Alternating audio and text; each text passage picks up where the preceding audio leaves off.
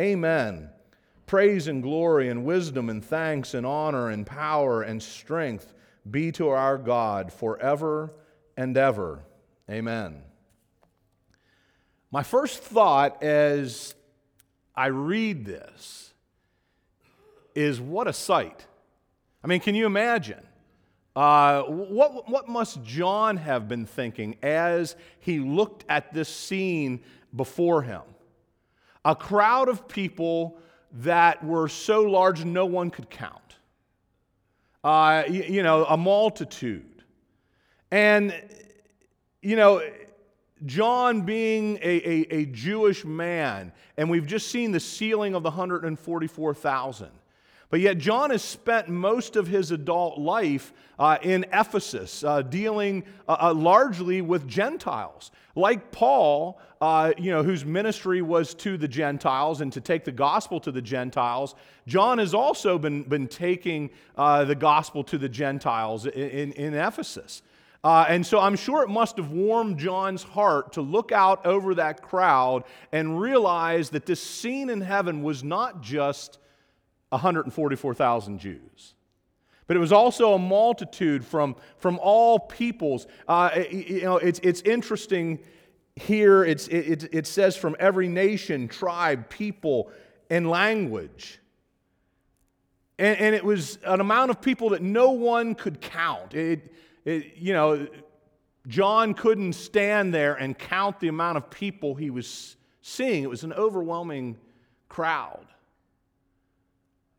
John probably saw faces that he had never seen faces like those before.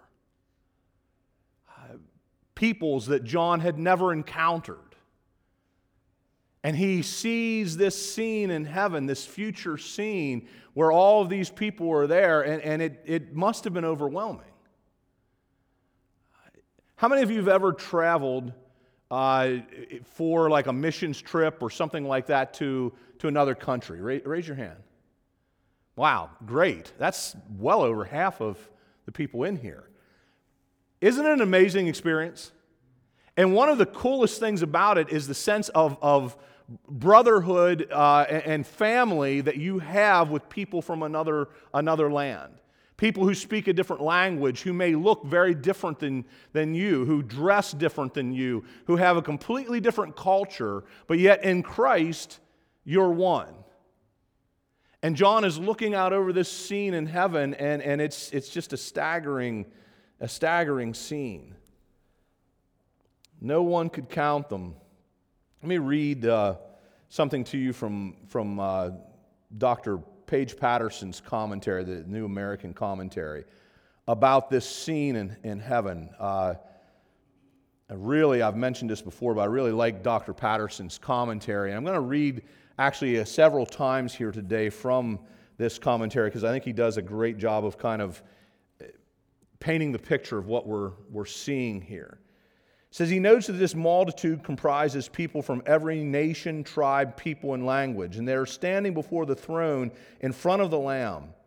John is making the point that this group is ethnically distinct from, uh, from the Jews who were sealed in the first part of the chapter, and they are further um, ethnically, tribally, and linguistically diverse from one another, indicating the extent to which the gospel of Jesus Christ has permeated the entire earth. We don't know exactly how that happens or when it happens. Uh, you know, is it during the, the tribulation that, uh, or will it happen before the tribulation that the gospel will kind of completely permeate the earth? But at some point, you know, the, the, the gospel has spread to all the parts of, of the earth. You know, to, it, it seems strange to us to think that there are any parts of the earth this, to this day that do not have the gospel, but there still are. There are still many tribes who, at the very least, do not have the gospel in their, in their own language. Uh, and so there are still places that have not heard of Christ. And this is an ongoing work uh, that, that, you know, that's been out there uh, for many years from people like Wycliffe, Bible translators, and, and New Tribes Missions, and, and groups like that. Um, trying to translate the, the, the gospel into the language of, of these different uh, unreached people groups. But someday, the gospel will reach the entire earth. And there will be people from all over the earth uh, who will be touched by it and, and will come to Christ. And John is seeing them before the throne. Pretty amazing sight. Next thing he, stresses here is that they are wearing white robes. Now, we've seen white robes many times before. White robes are almost always a, a sign of holiness uh, or, or, imputed righteousness. Uh, you know, our, our, our robes are washed clean by the blood of the Lamb, and we are going to see he's going to use that phrase here shortly.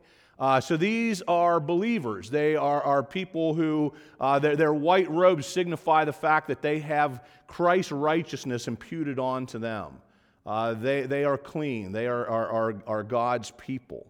Um, we also see them holding palm branches. It's interesting that we're talking about this uh, as, as we kind of uh, head closer to the spring and we get closer to to uh, the, the, the, season leading up to Easter. Uh, one of the most famous, probably the most famous passage in, in at least the New Testament dealing with palm branches is Jesus' triumphal entry into Jerusalem. Palm branches were used as, as a sign of triumph, of victory, of, of feasting and celebration uh, in the Old Testament. They, they were particularly associated with the Feast of Tabernacles. And they were used often in the Feast of Tabernacles for the idea of, of God, uh, you know, dwelling with his, his people. And we'll actually talk more about that toward, toward the end of that, because that seems to be a lot of the thought here is, is, is these people are before the presence of God. They are, you know, they are dwelling with God. He, he's made his presence with his people.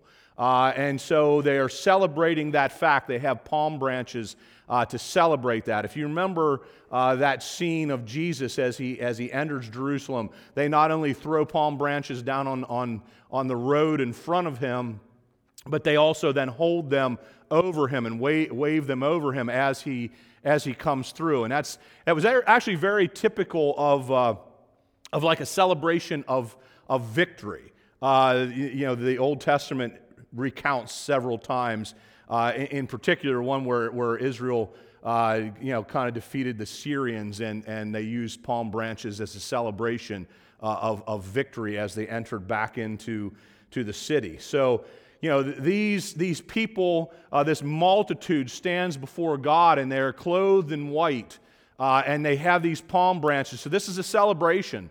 Uh, this is a victory that, that, that the blood of the Lamb has, given them white robes, and, and they, they, uh, they have a part of the victory of Christ. Um, verse 10, they start to cry out in a loud voice, and they say, Salvation belongs to our God who sits on the throne and to the Lamb.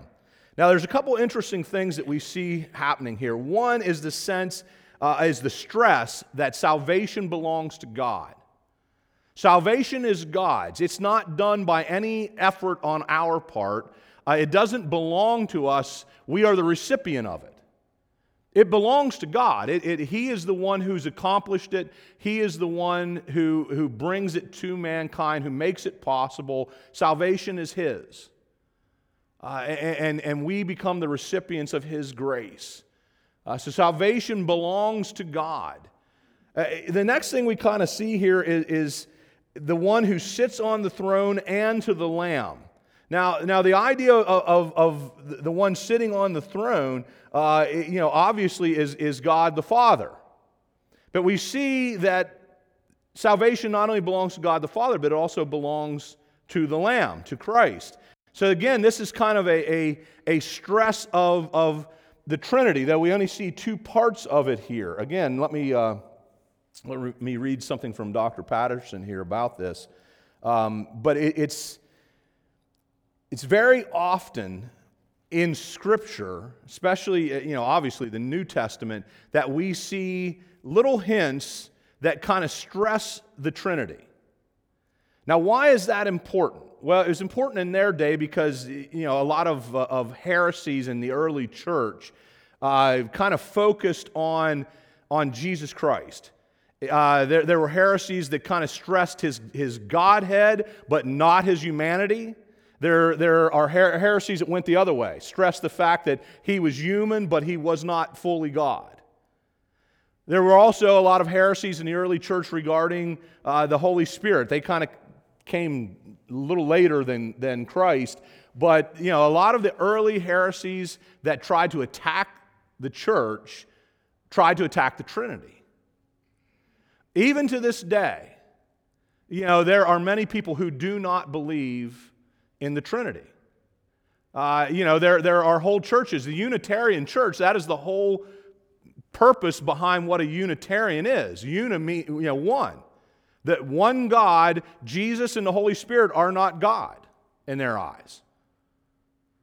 You know, it, it, uh, uh, some of the kind of, uh, I, I, would call them kind of Christian based cults that we see out there and, and have, have grown into kind of popular religions, uh, you know, like Mormonism and the Jehovah's Witnesses, they see Christ uh, not as, as the eternal Son of God. Son of God, yes, but only you know, because God chose him and picked him and made him the Son of God, but he wasn't the eternal Son of God. And so, still to this day, there's a lot of movements that kind of uh, try to, uh, you know, limit the Trinity. So it's very important. The, the New Testament over and over again emphasizes that both God the Father and Christ the Son are God, that they are one yet two individuals. And in many passages, we see all three. We, uh, we see the Holy Spirit, uh, though here we only see the two says, Then it appears that the text proceeds to describe God in two ways. First is the one who sits on the throne, and second as the Lamb.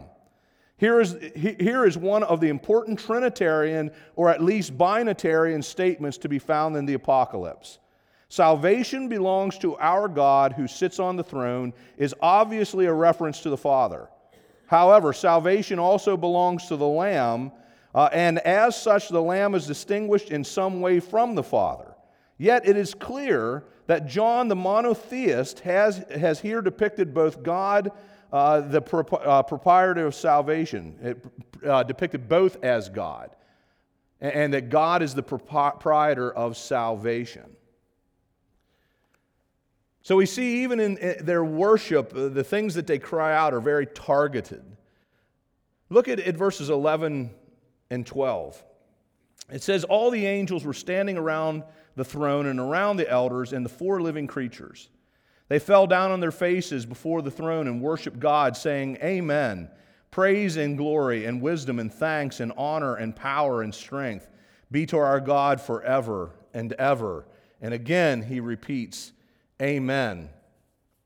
You know, it's, it's interesting that the worship of this multitude of people uh, that, that they kind of cry out here that, that salvation belongs to God, their worship leads to worship on the part of the rest of the host of heaven.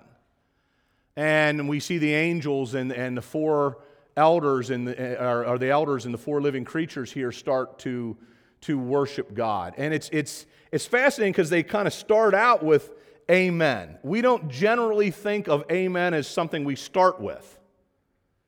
Amen kind of stresses agreement in something. Uh, you know, that's, that's really kind of what you're doing when you say amen to, your, to something, you are saying, I agree with that. that that's kind of what amen does. Uh, so, you know, the, the, the worship that has just taken place of the multitude, saying that salvation belongs to God uh, and, and, and, and the Father and the Lamb, uh, they are saying amen to. But then they're going to start to worship themselves. Now, some have taken this as, as what is called antiphonal worship. Uh, for those of you who may, may have never heard that phrase, it's call and answer. How many of you have ever heard like call and answer singing? Where someone will sing and then another group of people will, will sing back uh, an answer to what they said or repeat what they said. This is actually a, it's very, fairly common in Jewish worship. Uh, I, I, I, think I've related this to you guys earlier in the class, but it's worth saying again. Uh, the Jews had certain pilgrimage feasts. Uh, they, they had uh, feasts on their, their, their religious calendar of the year. There were four spring feasts and there were three uh, fall feasts, and then some other feasts got added kind of later on, like, like Hanukkah, which of course is a winter feast, and Purim, uh, which is kind of right at the end of, of the winter.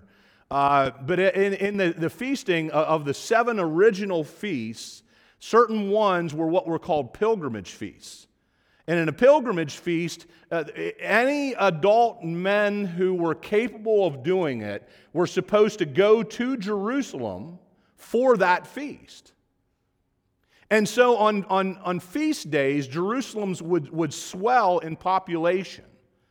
Uh, some people, you know, and these are only estimates, people don't really know, but some people have estimated that there may be as many as a million people in, in Jerusalem on, on you know, one of these feasts.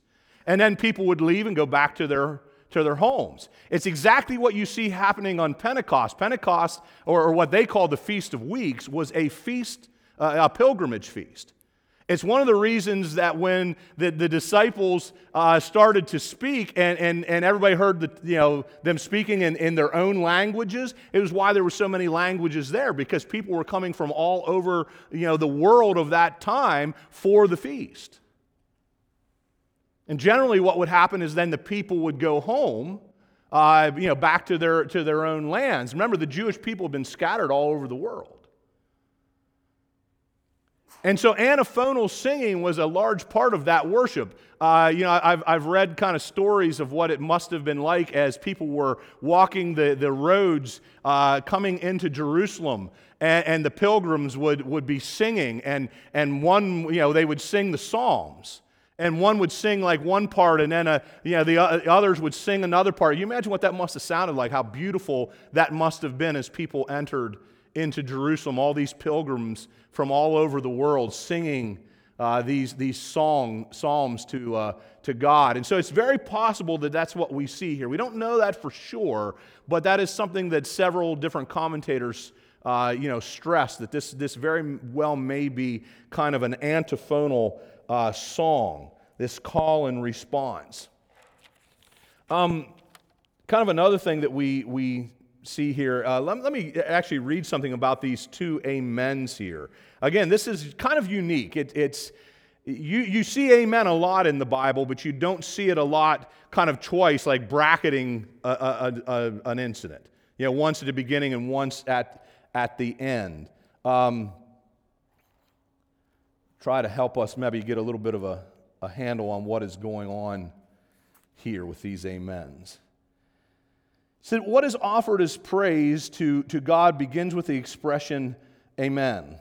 Amen, in this case, can be interpreted both as a response to the benediction of the multi ethnic congregation and as an introductory affirmation of what is about to be said uh, in their own benediction.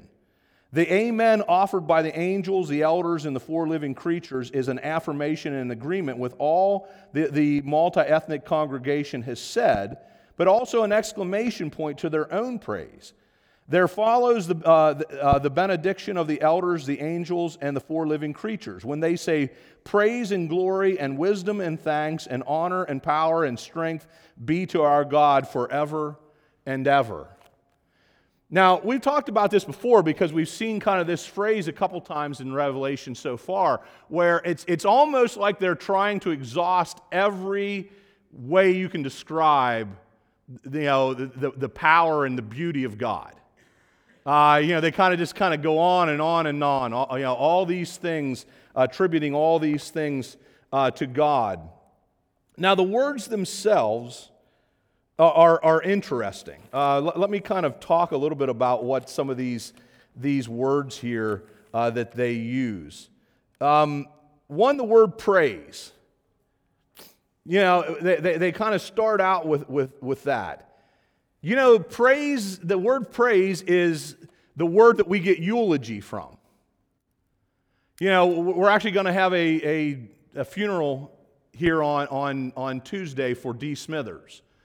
Uh, and, and, we think of, you know, funerals having eulogies.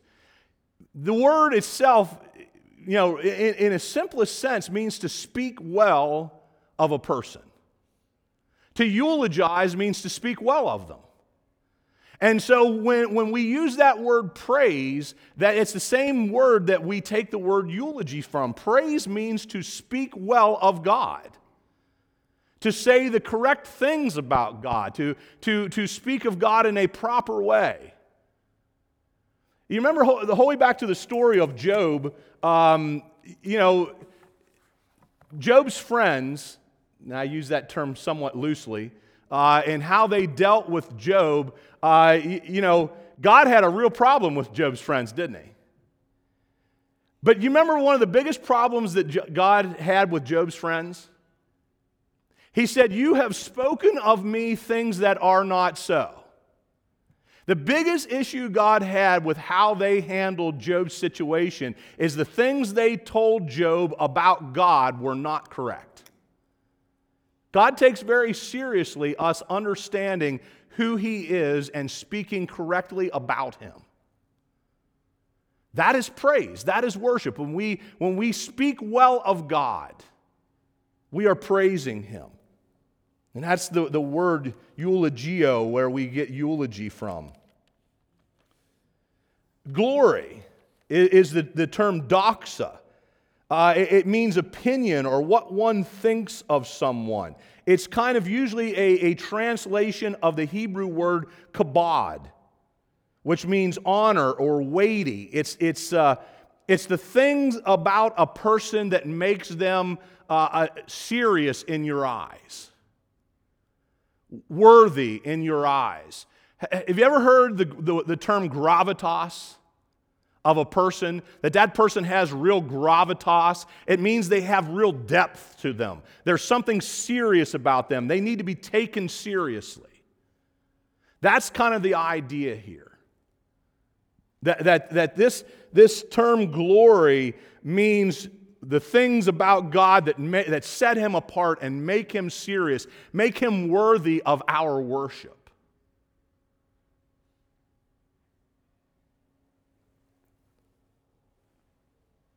The next uh, thing we see here is the, is the word wisdom. It's actually Sophia. We have a Sophia sitting here.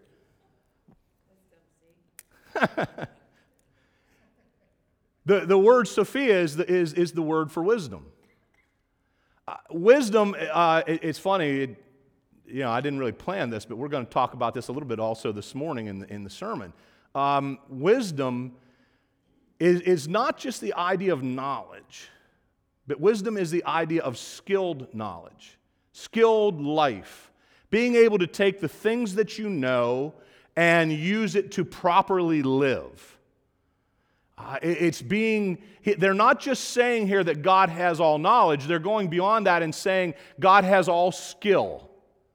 Uh, God is wise. He, he not only knows things, but He knows how those things connect and how those things are used and, and, and, all the things that, that kind of give us the ability to kind of live our lives, God has all of those things. Wisdom comes from Him.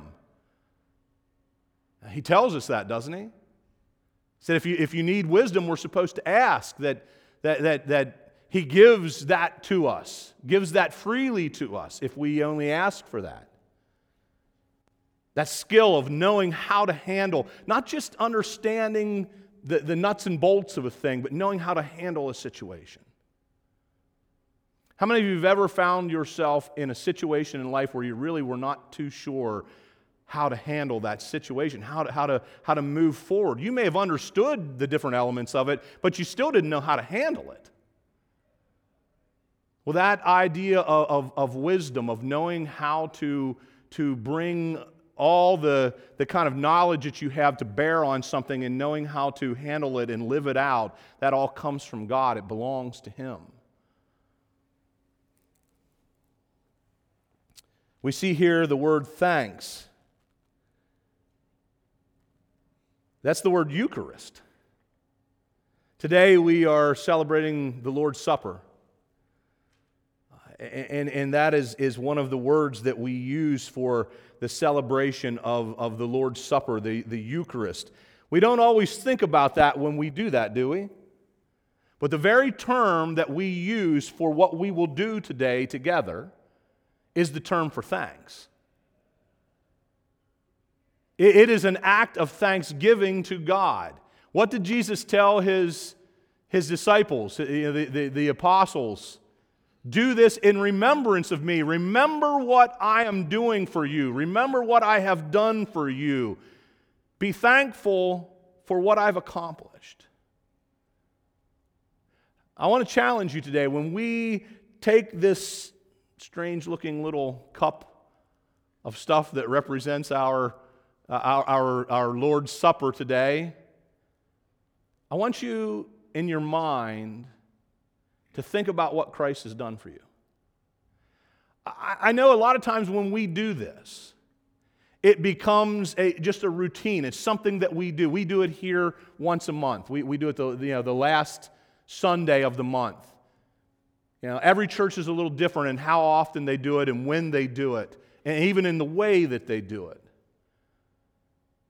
But it becomes a routine for us. And I don't know about you, but a lot of times I'm sitting there thinking about either nothing, like nothing is really going through my head at the time that's going on, or there may be a thousand other thoughts. Where am I going to eat lunch at today? Like, you know, am I going to get a nap this afternoon? Like, what, what, you know, what's going on in my life? But when we take this, that is the, the, the very word we use to describe this is the word for thanks.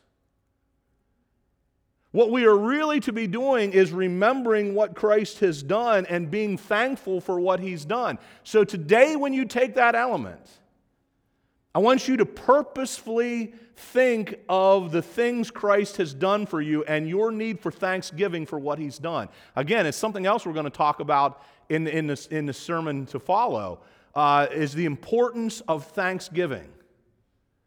Could someone say about you that you are truly a thankful person? The, the New Testament talks over and over about the importance of thanksgiving, but we t- seem to talk very little about it as God's people. But it's enormously important. So we see this word for thanks here. Then we see the word honor thanks and honor to God. Honor is that thing about something that makes it rare and valuable. That's what honor means. It's often used, that word was often used uh, in, in, in kind of the Greco Roman world, world for precious stones. The word we use for honor, they would use for rare and valuable stones.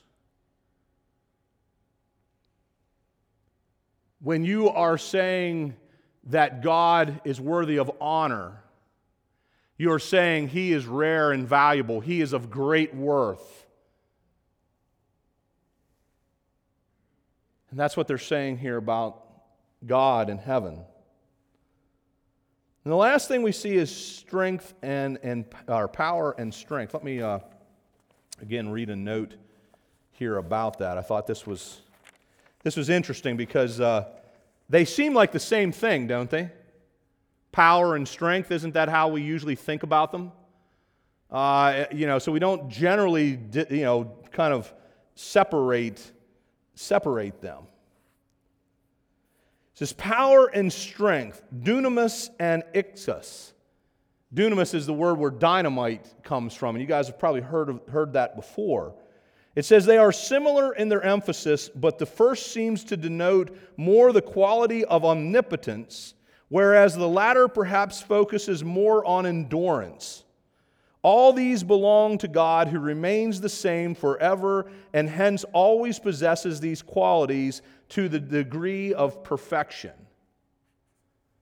One kind of stresses his omnipotence, his, his ability to do all that, that, that, that can be done. There's nothing that now now we uh, I try to always stress this so people understand this because you hear people speak about God's omnipotence sometimes in, in not particularly biblical ways. We say, well, God can do anything. Well, God cannot do anything. God cannot sin. And the Bible's very clear of that. Omnipotence doesn't mean God can do anything because for God to sin would contradict who he is. God cannot contradict himself. God can't cease to be. He can't make a rock too big for him to move. You guys get the point. Absurdities. God cannot do what is not possible based on his own being. God, you know, uh, God can't make a square circle. You know, he created the world, so squares are squares, circles are circles. He cannot contradict himself or the way he, he made truth to be. So that's not what we're talking about when we're talking about omnipotence. We're talking about God's ability to do anything that is basically possible for him to do that won't contradict who he is. Nothing is impossible for him that does not contradict who he is. But the second thing is endurance. The fact that, and we think of endurance as, man, you know, somebody's going to go out and run a marathon. You know, and boy, they're going to look whipped at the end of that, man. But they got through it. Now, this is more the idea of, of, of eh, eh, never changing. God doesn't get tired at the end of something. But God always is that thing. He always has that power uh, that ability to do all possible things. God always has that. It never runs out in Him, it, He has endurance in that regard. God has these things, as He stressed, these are, are perfected in God. And so, this is what, we are, what, what these people are saying about God. This is what they're singing about God in heaven.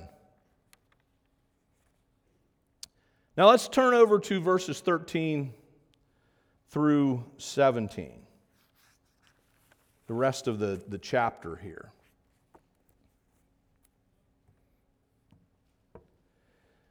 So then one of the elders asked me, These in white robes, who are they, and where did they come from? I answered, Sir, you know. he said, These are they who, who have come out of the great tribulation. They have washed their robes and made them white in the blood of the Lamb. Therefore, they are before the throne of God and serve him day and night in his temple. And he who sits on the throne will shelter them with his presence. Never again will they hunger, never again will they thirst. The sun will not beat down on them, nor any scorching heat. For the Lamb at the center of the throne will be their shepherd. And he will lead them to springs of living water, and God will wipe away every tear from their eyes. In the first handful of verses, we see these people and we see their praise. But now the question is asked who are they? How did they get there? I mean, we know they're a, a multi ethnic multitude of people, but how exactly, what brings them there? What, you know, how exactly have they gotten before the throne of God? It's interesting that, that we see this kind of same device used several times of that one of the elders comes to John and asks him the question, who are these people? But John doesn't know, but yet the elder does. And so sometimes when we read that, that gets a little confusing. Like, why would this guy ask John this question? This is what's called a didactic question or, or teaching. Didactic just means to teach. It's interesting. We have a couple teachers here this morning. Sometimes you ask people questions in order to teach them, don't you? You know, and, and it's, it's, a, it's a common practice. And, and what, what is being done here, the elder knows John doesn't know the answer to this. But he asked John the question in order to focus John's mind on what he's about to tell him. John may not have asked the question himself, but it's important that the question be asked. And so the elder takes the, the uh, kind of the impetus to go, come to John and, and say, hey, who are these people? John's like, well, you know, I don't know. And then he begins to tell him, he begins to teach him.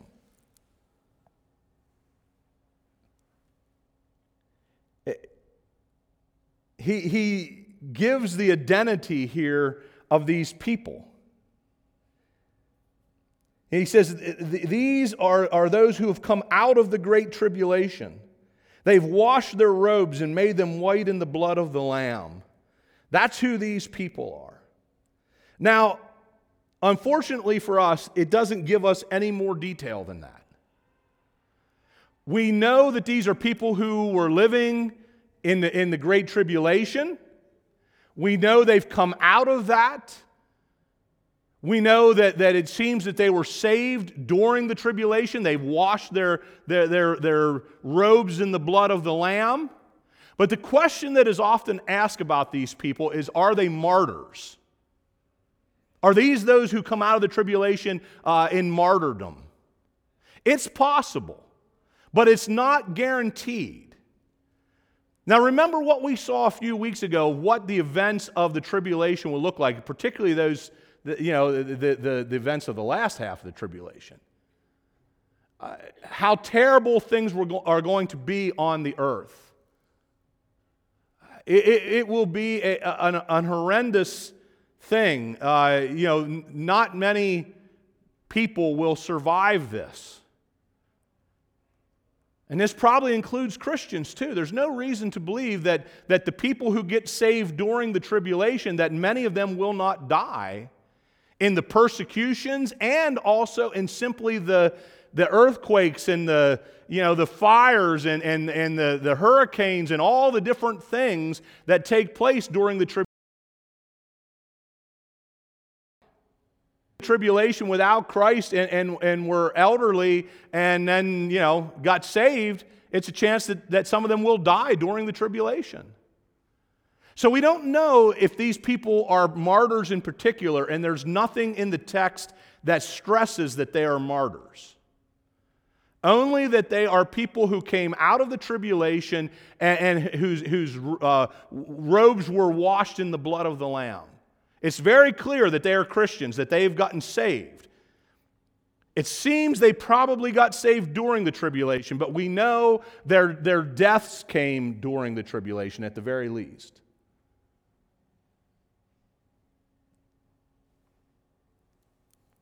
So these are, are, are people who come out of the tribulation. And, and notice again that phrase that, that uh, they're, they're, you know, white robes. They, they, they've been made white by the blood of the Lamb. Now, this seems like, you know, it's a beautiful phrase. It's, it's a beautiful phrase for what Christ does for us by his blood.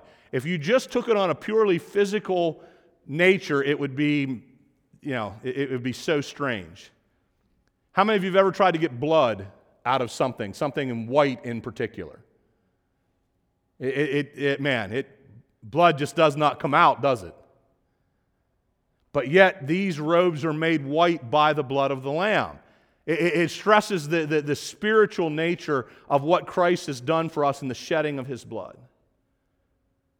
He shed his blood to pay the price for our sins, the, the sins that had, had dirtied us and, and, and made us uh, unacceptable to God. And now Jesus has paid the price for those sins with his blood. And in doing that, it washes us clean. When that blood is applied to us, when we give our, our trust to Jesus Christ, when we put our, our faith in Him, that blood is applied to us and it washes us clean. And now we're clothed in white. It's a beautiful picture.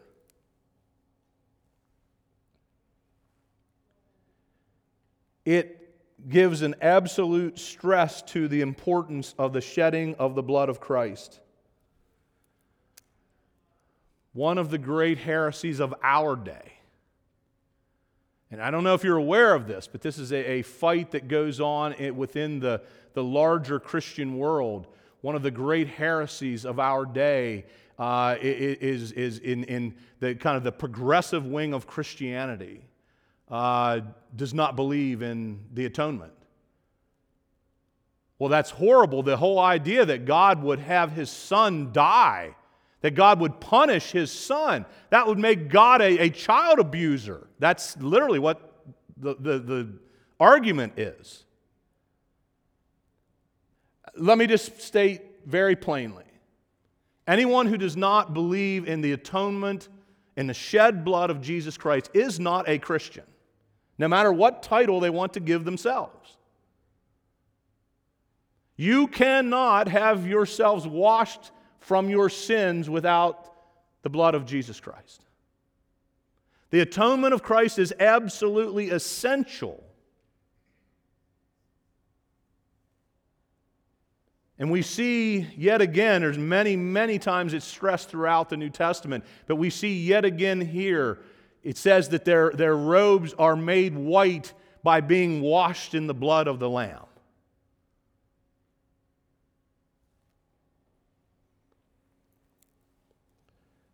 Another thing I, I want us to to see here is that in verse 14, he, uh, you know, he says, Sir, you know. And he said, These are those who have come out of the great tribulation. That, that term, uh, you know, used there, the, the, the great tribulation.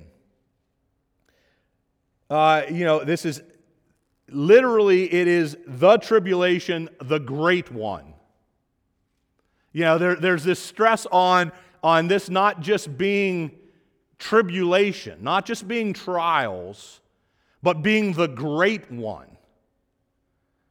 You know, this is the, the, the tribulation that Jesus spoke of. And if, if you turn real quickly in your Bibles to Matthew 24,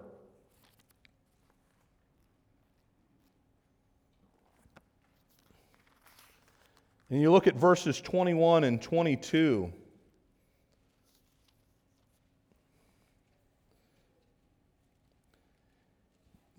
Says, For there will be great distress or great tribulation, unequaled from the beginning of the world until now, and never to be equaled again.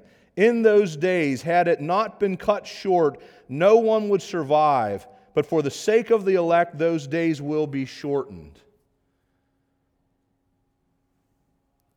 If you got you know, Jesus himself predicted that there would come, there would come a day of a great distress or a great tribulation that is unequaled.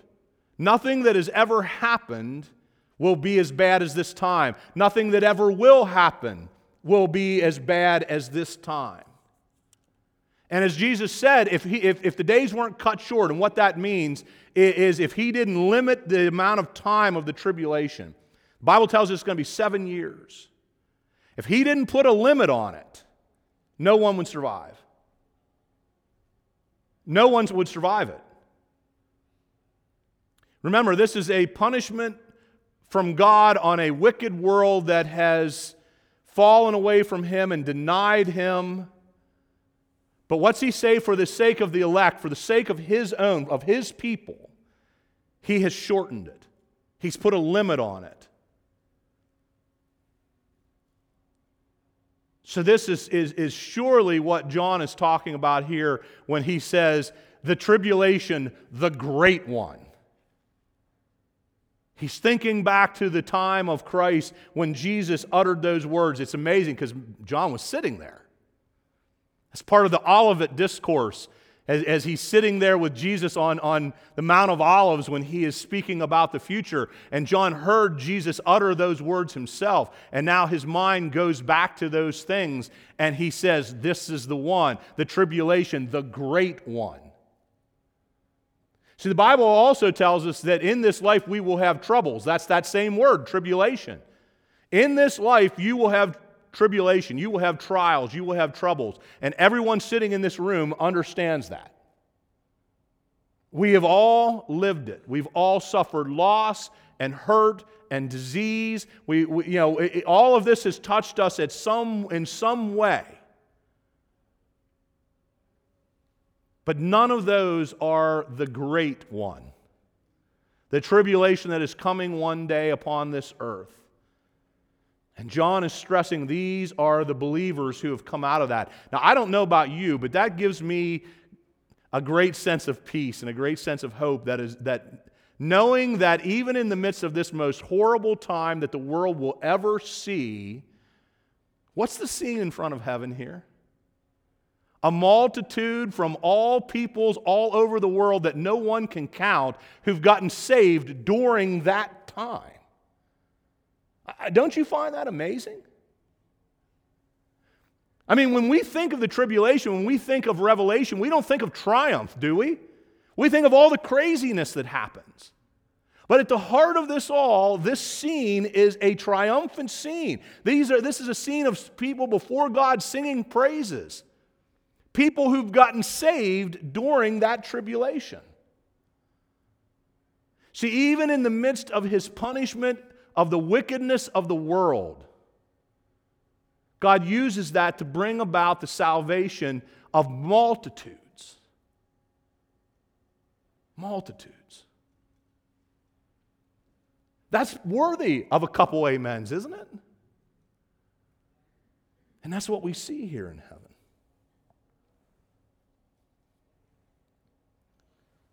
Look at verses 15 through 17. Therefore, they are before the throne of God and serve him day and night in his temple, and he who sits on the throne will shelter them with his presence.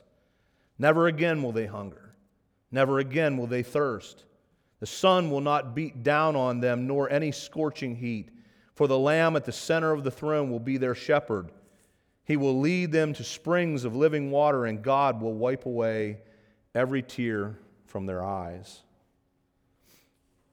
It's a beautiful few verses, isn't it? Uh, we're doing good on time. You know, in verse 15, we see here that these people will be constantly in the presence of God. How many of you remember what it was like to fall in love with someone? You ever experienced that? Could you get enough of that person's presence? Now, maybe you've been married for a long time and you kind of want to get a little distance from one another every once in a while now. But you remember what it was like in those first kind of euphoric days of being in love with another person? When you could not get enough of that person. See, that's kind of the idea here. These are people who love God so much. And when you've given your whole heart to God and you want to be in His presence, these people will never have to leave that. They've suffered all of the things they've suffered in life. They've come out of that great tribulation. They've seen the worst that the world will ever be. And now they're standing before God and they'll be in His presence forever. That's a beautiful picture. What a promise. You know, it's the complete opposite when you have to be around someone who you just can't stand to be around. Someone who's difficult, someone who's a trial. Doesn't it make you almost sick in your stomach to be around that person? Where the very thought of, oh my gosh, I hope so and so's not going to be there. And you'll think about it for days. It'll ruin your whole experience of being there, won't it? It's amazing what we can do to one another but here there's that opposite side of the coin, that beautiful side of being in the presence of someone who you, you just you want to spend every moment with. And they will be able to be in the presence of God. It says they, they, they are before the throne of God and serve Him day and night in His temple. They are constantly before God. And for every true believer in Jesus Christ, there's no greater place you could ever be. No greater reward you could ever have than that.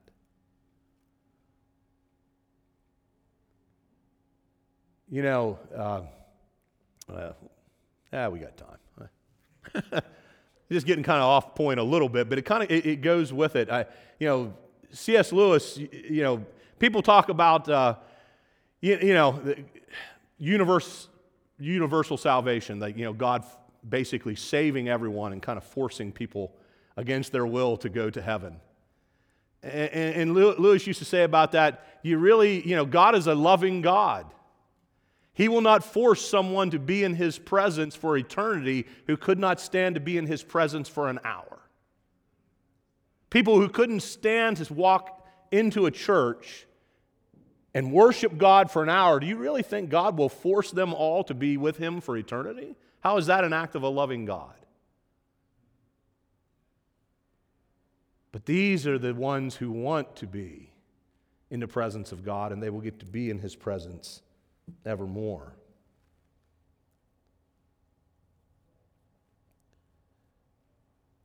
You notice that they're serving God here. It says, uh, you know, that, that, that, they serve Him day and night. Now, this, this word here for serve carries with it not only the idea of, of serving someone or working for someone, but it carries with it a, a, a, the idea or the thought of worship. Their service to God is an act of worship. You know, that's true of our lives also. Your service to God, whatever it is that you do, and every person is gifted in some way spiritually to serve God. Everyone. If you don't know what that is, then find that. You, you need to find what that is to know how to serve God because you're gifted for service. Everyone is.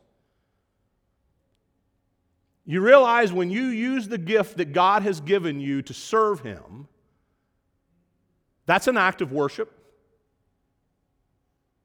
Your service to God is an act of worship. And that is what these people will do before the, before the throne of God, both day and night. They serve him, and that is an act of their worship of God. Look at the end of that verse. It says, uh, And he who sits in the throne will shelter them with his presence. Now, does anyone have anything else? What do you have? His tent. Perfect. Great. That, what's that? dwell among them. Eh, awesome. That, that is the essence of what this is. Remember, I, I spoke about tabernacles and, and the waving of the palm leaves? Tabernacles was the celebration of, of, of the Jews of the fact that God would dwell with them. It, it, was about his taking them through the wilderness journey and then one day ultimately you know, into their own land, uh, and, and, and, God would, would dwell with them. They, as a part of the celebration, they build like little huts or booths, and they, they you know, palm branches is a, part of that. And they actually live out there, sit out there for a, por- a portion of time. And it's the idea of how God took them through the wilderness and, and they lived in tents, but yet whose presence was always with the Jewish people. God's was. And his tabernacle, his tent, was in their presence. This is the idea of God pitching his tent. That's like the most literal translation. Pitching his tent with his people, dwelling with his people. So he not only says that they are before him day and night, serving him, but he lives with them. He pitches his tent with them. It's the idea of God being with us, caring about us, sharing our lives, sharing eternity together. Again, it's a beautiful picture. God pitches his tent with his people. Verse 16 all the deprivations of this life will never plague us again. Never again will they hunger. Never again will they thirst. The sun will not beat down on them, nor any scorching heat. Remember, John is a Jew. He came from a desert land. Yeah, he, he, he is someone who, who heat and thirst is very much a part of his life a lot of the people of the ancient world in, in, in this area is certainly not the ones who necessarily lived right on the water, uh, which John kind of did at Ephesus. But those who, who are, are inland, some, especially in, in kind of the southern part of the Mediterranean, it's desert. They understand what it's like to have heat beat down on you, to have to wonder where water will come from.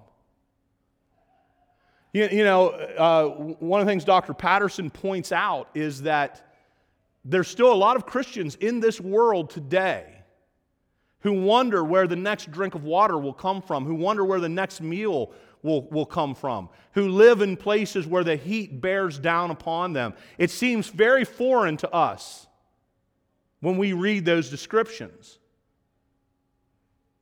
But it's not foreign even to some of our, our brothers and sisters around the world to this day. They experience this. And this would have been a common experience in the ancient world. And so the whole idea here is all the, the, the, the, terrible things that you face in life, that the, the, the, the, the tough parts of just daily life. Where will food and water and sustenance come from? Where will shelter come from? Getting out of the elements, those types of things. All the things that life can throw at you in the course of a normal day will no longer plague you. Those things won't hurt you anymore. And that's what's being said about these who are before the throne. Never again, never again, hunger or thirst, the sun beating down. It will never happen again to them. And then verse 17 For the Lamb at the center of the throne will be their shepherd. Now, what a strange yet beautiful statement. Let me ask you a question How often do lambs do the shepherding? You ever think about that when you read like a statement like that? Lambs are shepherded, they, they are not the shepherd.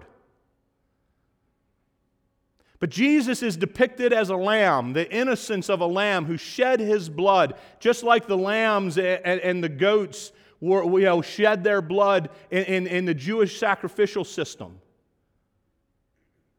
But this is a different type of lamb. This is a lamb that is also the shepherd of his people. See, we're also seen as lambs. Not the lamb that died for the sins of the world, but the lambs that need a shepherd.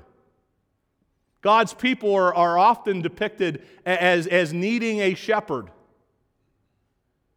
Bible tells us that Jesus would leave the 90 and 9 and go for the one, doesn't he? He's the shepherd of the lambs. And so here we have that, what would seem to be a, a strange statement if it was just taken kind of on face value, but we know that Jesus is the Lamb who would take away the sins of the world, that would die for, for our sins, but he is also the one who will shepherd and care for his people. He is the one who lead the lambs to water and to food and to shelter all the things that were just promised in verse 16 that, that, that you'll never again hunger or thirst or any of these things. Why? Because the Lamb who died for you is, and shed his blood for you is the same one who is now your shepherd and will lead you to all the things that you need. Springs of living water the lamb shepherd gives them to all, gives, gives all uh, that, that, that is needed to his people. And the last thing we see here, it says he will wipe away every tear from their eyes. Now, there are some commentators who talk about this as tears of joy, but that does not seem to fit what is actually taking place here. Eh, more than likely, this is talking about you know, wiping away tears of sadness. This is talking about solace. God caring for his people, taking away their tears, taking away all the things that had plagued them. Never again. These, remember, these are people who came out of the tribulation. They've seen the worst that the world can show them. But now they're in the presence of God. All the things they suffered on the earth, they will never suffer again. All the needs they felt on the earth, they will never feel again. And all the pain and sadness that they felt on the earth, they will never feel again. God will wipe away all their tears. It's not just the act of wiping away the tear, but it's the idea of taking away any need for tears of pain again.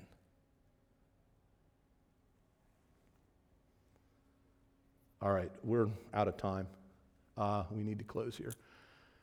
Thank you everybody. Um, if you have any, you know, if, if, you have any questions, anything you want to talk about, please see me later. See me after the, the, the service this morning, and I'd be glad to, to, to talk to you. Let's uh, close in a word of prayer. Heavenly Father, we thank you for your word. Uh, Lord, it is so beautiful sometimes. And we read your word and we see these amazing promises that you give, the beautiful way that you describe your love for us. Uh, Father, we, we're just humble before you that you would care so much. You would die for us. You would, even in the midst of, of the punishment of, of the sins of the world, you show so much care for your people. You give us all we need. You wipe away every tear. And one day we will spend every moment of eternity in the presence of God. There's nothing that, that is greater than that. So thank you, Father. Thank you for everything that you have done for us. Thank you for the comfort that you give us in the midst of this difficult world. And we just praise you for all that you've done. In Jesus' name, amen.